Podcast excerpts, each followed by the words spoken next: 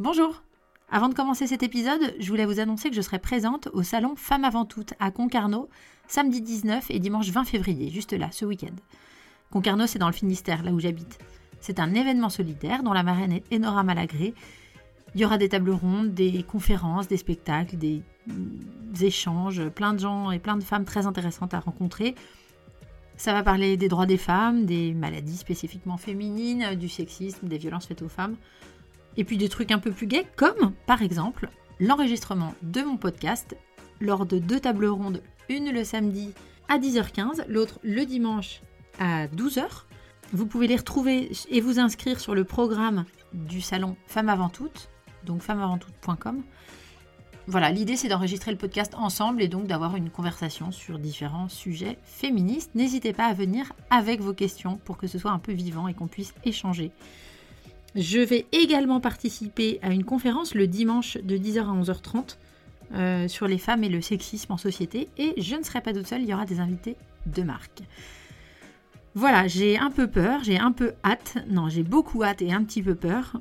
Euh, j'espère vous retrouver nombreuses et nombreux et qu'on puisse se voir en vrai, échanger. J'aurai aussi mes bouquins à dédicacer, ce dont je suis assez fière. Et je vous dis donc à samedi 19 et dimanche 20 février au salon Femmes avant toutes à Concarneau. À bientôt et bon épisode.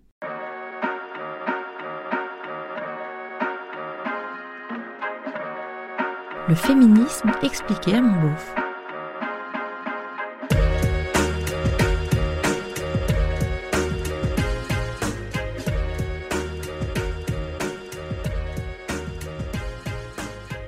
Est-ce qu'on peut être féministe de droite? Ouh, alors là, tu t'en doutes, c'est super touchy comme sujet, surtout à l'approche des élections. Bon, à vue de nez, on est d'accord, le féminisme, ça a plutôt l'air d'un truc de gaucho, de gauchette, de gaucha, je sais pas. Pourtant, à droite, certaines voix s'élèvent pour se réclamer aussi du féminisme. Est-ce qu'on peut décemment les envoyer bouler et considérer que leur positionnement n'est pas légitime, que c'est du populisme? Ce serait pas un peu condescendant, pas très solidaire, pas très soror?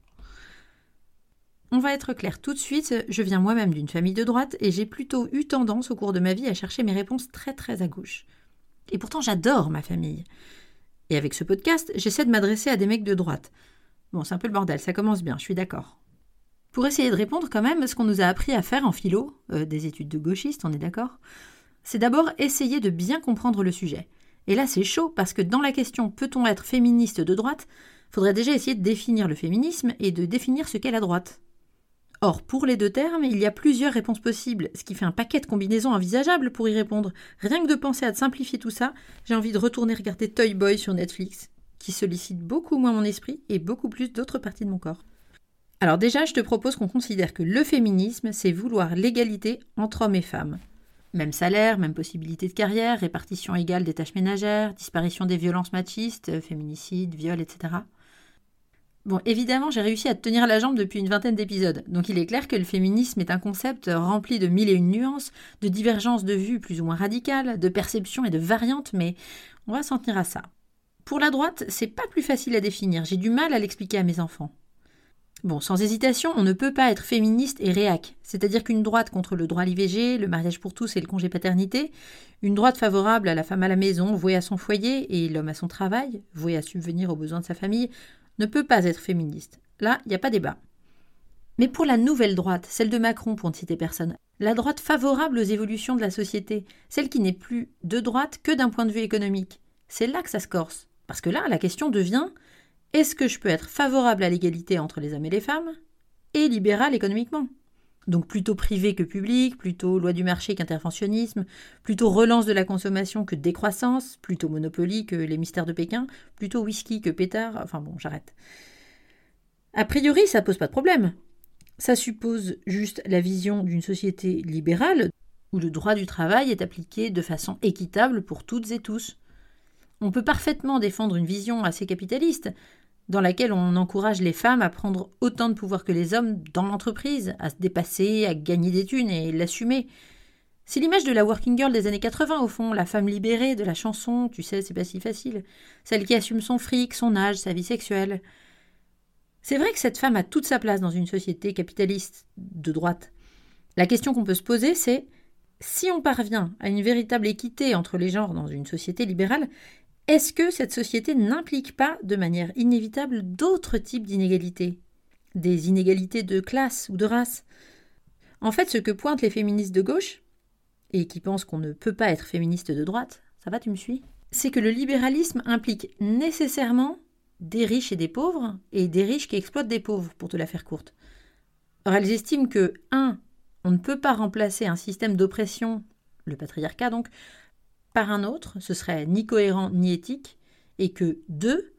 En avançant par là, on va nécessairement passer par un moment où les femmes qui s'enrichissent vont s'offrir les services d'autres personnes pour s'occuper par exemple du ménage et des enfants.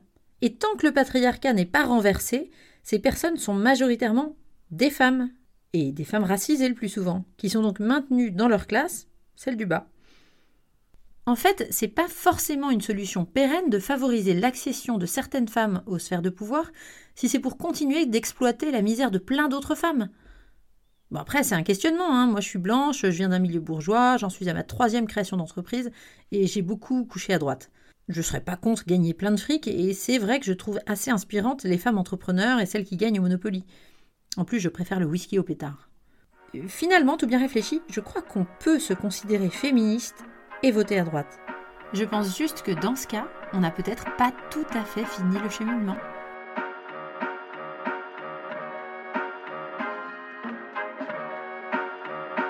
C'était le féminisme expliqué à mon beauf, un podcast d'Aline Baudré-Scherer.